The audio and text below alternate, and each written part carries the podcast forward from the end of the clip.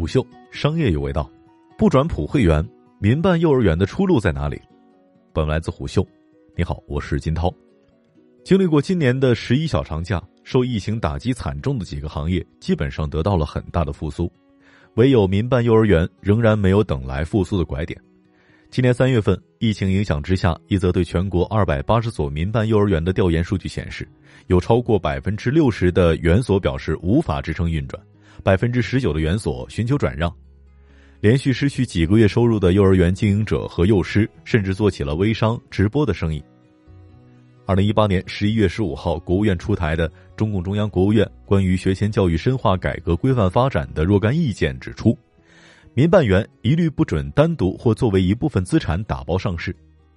到二零二零年，全国普惠性幼儿园覆盖率达到百分之八十，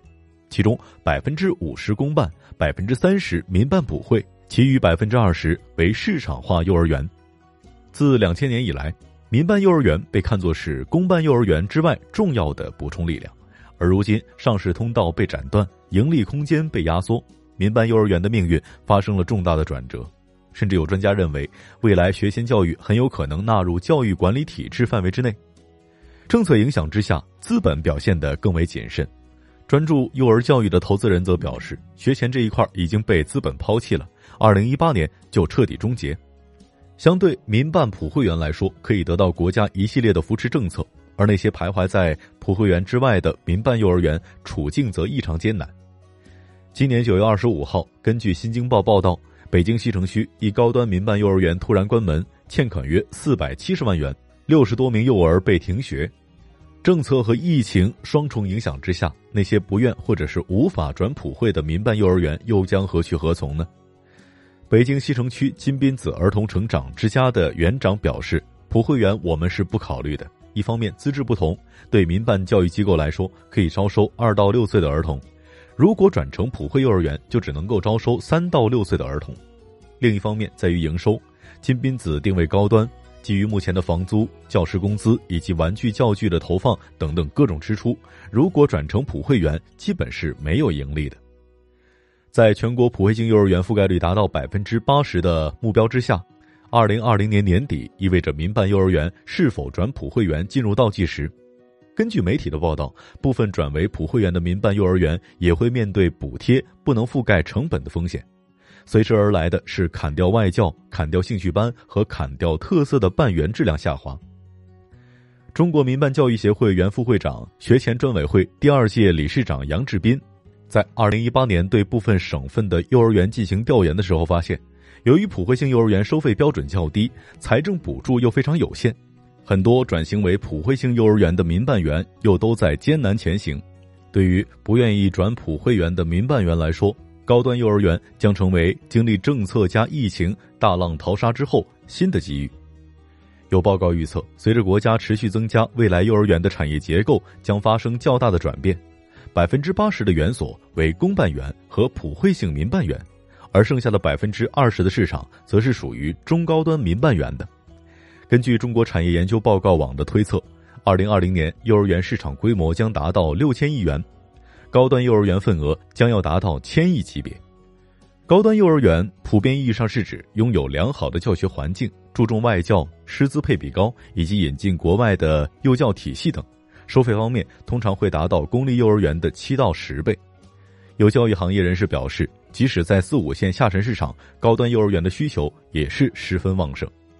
金斌子园长王莹看来，百分之四十的家长还是愿意把孩子送到私立幼儿园。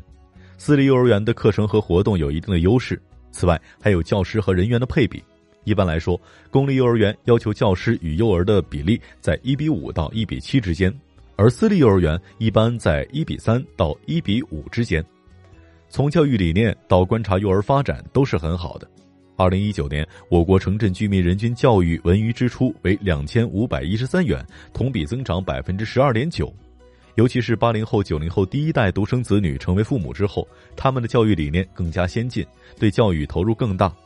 上述教育行业人士认为，民办教育作为改革开放四十年来教育领域重要的创新力量，民办幼儿园不会退出历史舞台，只能说赚快钱的时代结束了。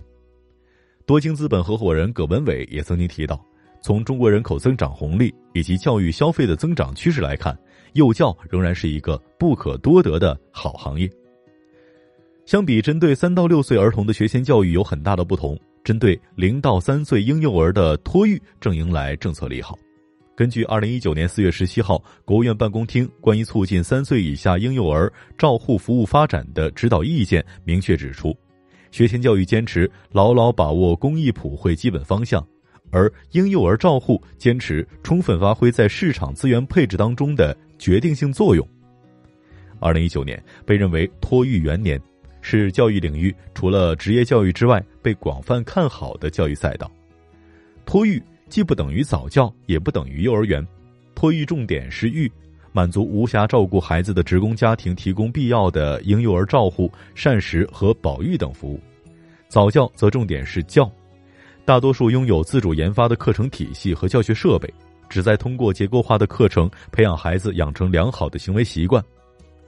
除此之外，两者的主管单位不同，早教行业由教育部主管，托育则是由卫健委主管。据国家卫生计生委办公厅二零一六年在十座城市的抽样调查显示，超过三分之一的家庭表示需要托幼和托育的服务。中国社会零到三岁的孩子一般多由祖辈参与看护。随着中国老龄化程度的加深，隔代照料面临了巨大的挑战，加之全面二胎政策的放开，托育机构将成为社会刚需。近期，根据国家发改委社会司的消息，为支持社会力量发展托育，二零二零年中央预算内十亿元补助覆盖二十七个省，带动二百九十多个城市试点参与。目前，托育行业尚处于早期，市场极度分散。从品牌来看，既有幼教育机构。早教机构向下延伸成立子品牌，也有以全日制托育发展成立独立托育品牌的。有教育行业人士提出幼托一体化的概念，但是幼儿园加托育的融合并不是一加一等于二，两者存在本质上的不同。无论是人员的配置、运营管理，都存在非常大的挑战。北京市场来说。也存在民办普惠园开设托班的现象，但最多提前一年招生，从根本上仍然无法解决零到三岁幼儿托育的问题，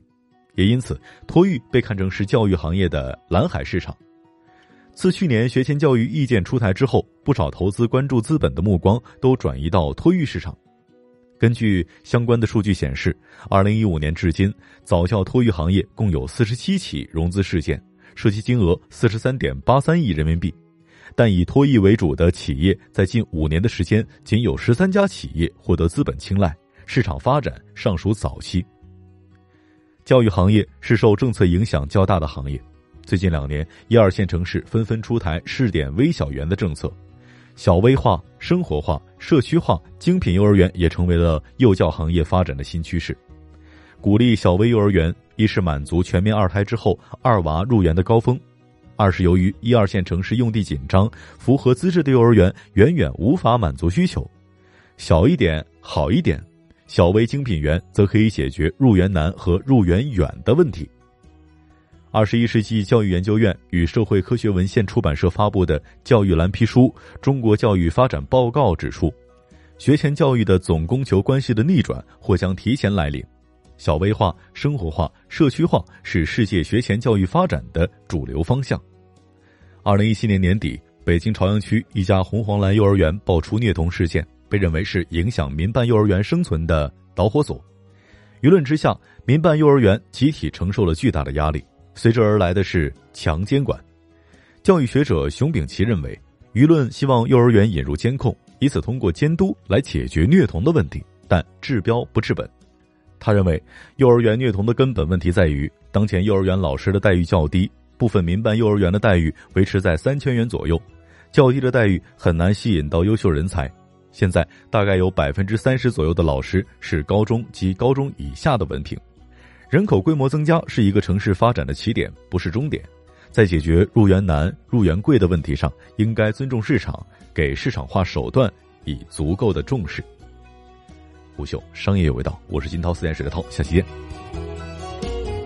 虎嗅商业有味道，本节目由喜马拉雅、虎嗅网联合制作播出，欢迎下载虎嗅 APP，关注虎嗅公众号，查看音频文字版。